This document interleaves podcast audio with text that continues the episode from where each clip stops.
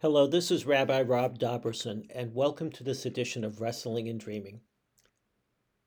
Tonight, Thursday evening, begins the holiday of Hanukkah. Happy Hanukkah to everyone. Chag Urim Sameach. Happy Festival of Lights. This Hanukkah feels different, of course, than many others in the past.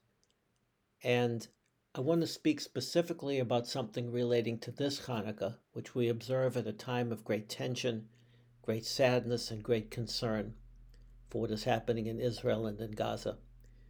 Before I do, though, let me direct you to the website for my podcast at wrestlinganddreaming.podbean.com, where you will find all of the previous episodes of the podcast. And if you didn't listen, or if you'd like to listen again to previous podcasts I spoke about, in which I spoke about Hanukkah in a more general sense, you can find them at episodes uh, 128, 22 or 23, and you'll hear some things about the meaning of Hanukkah, the rituals of Hanukkah, which I think are very important. So uh, I invite you to go back and listen to those. But today I want to speak about Hanukkah this year.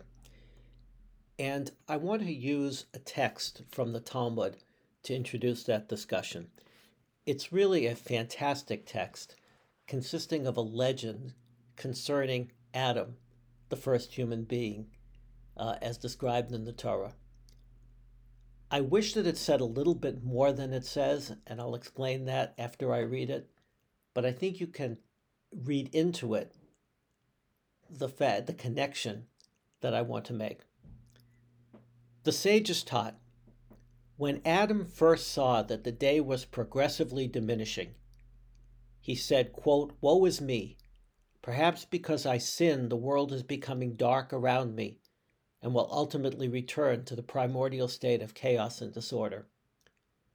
And that is the death that was sentenced upon me from heaven. He stood and spent eight days in fasting and prayer. Once he saw that it was the season of Tevet, the month which begins during the course of Hanukkah, and saw the day was progressively lengthening, he said, This is the way of the world. He then observed the festival for eight days.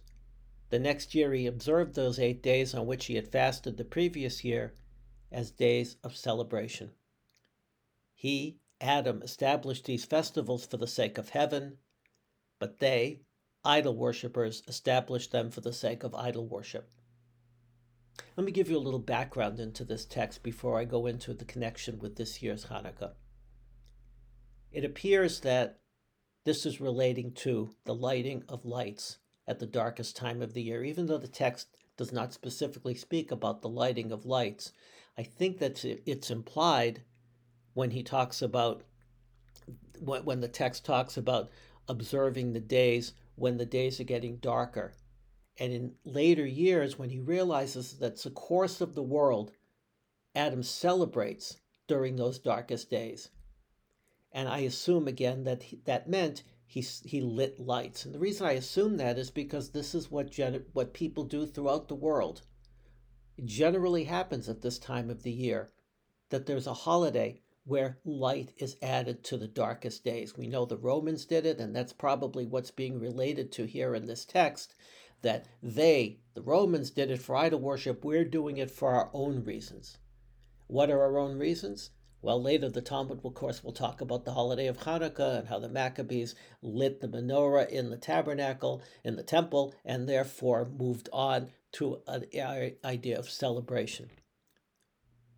So Hanukkah then becomes bringing light to the darkest times of the year. I'm fascinated by the statement in this text where it attributes the following statement to the legendary Adam who notices know that the world is getting lighter, and he says, This is the order of the world. Notice that when he says this is the order of the world, he's referring to the light that's coming out of the darkness. He doesn't say that the darkness is the order of the world. He says the light is the order of the world, and then therefore he wants to bring light to the dark times.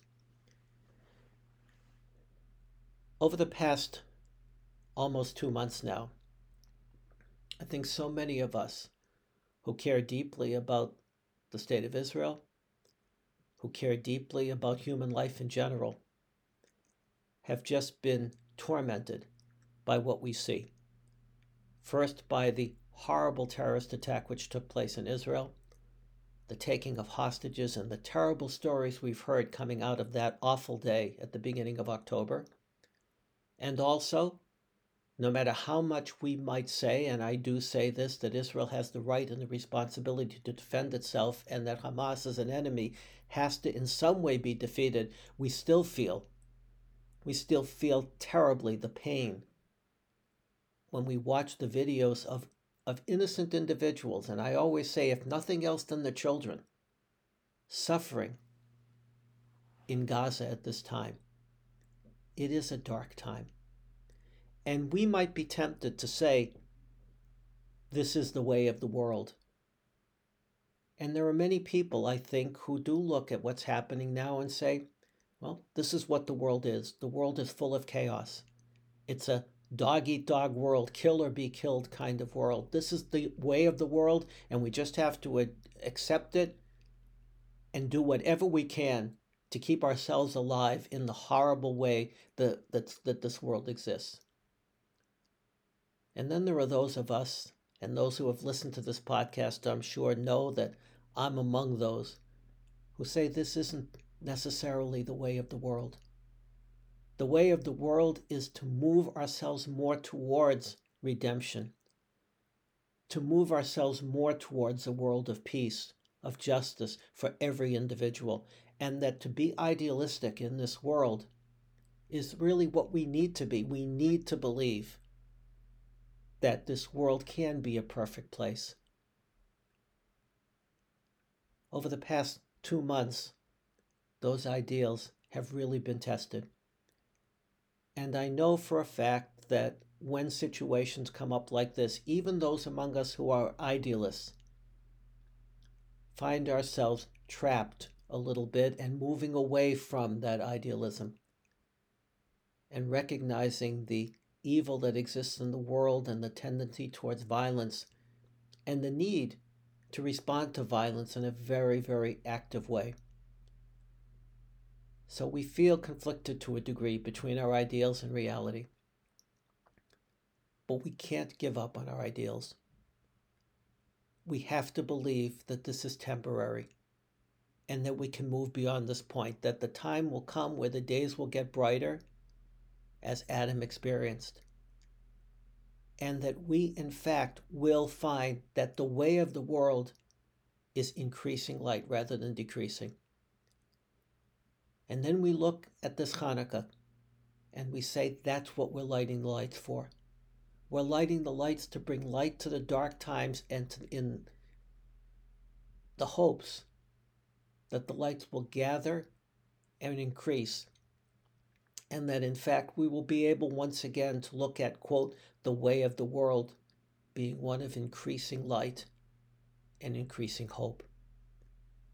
It's a great challenge for us this year, but I hope and pray that that's what Hanukkah is for us. It's the realization that the way of the world can be the way of light rather than the way of darkness. This week we're going to read the beginning of the story of Joseph. And there's a fascinating thing that happens in the course of the story.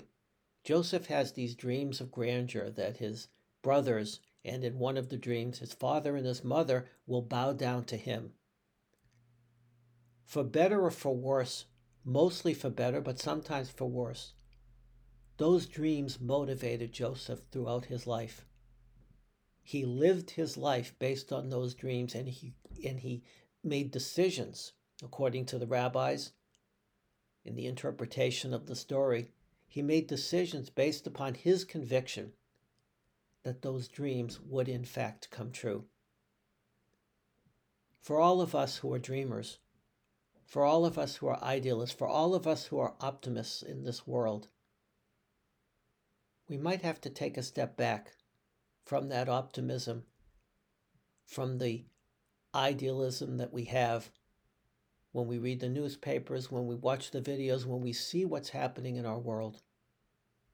but we can't give up on our dreams.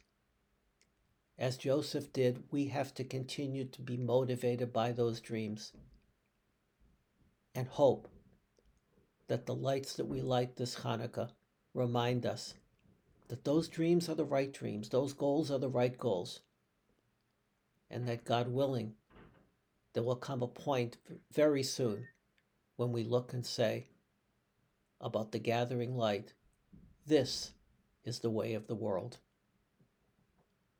With wishes for a happy and meaningful Hanukkah and for peace and justice throughout the world. Until next time, thank you.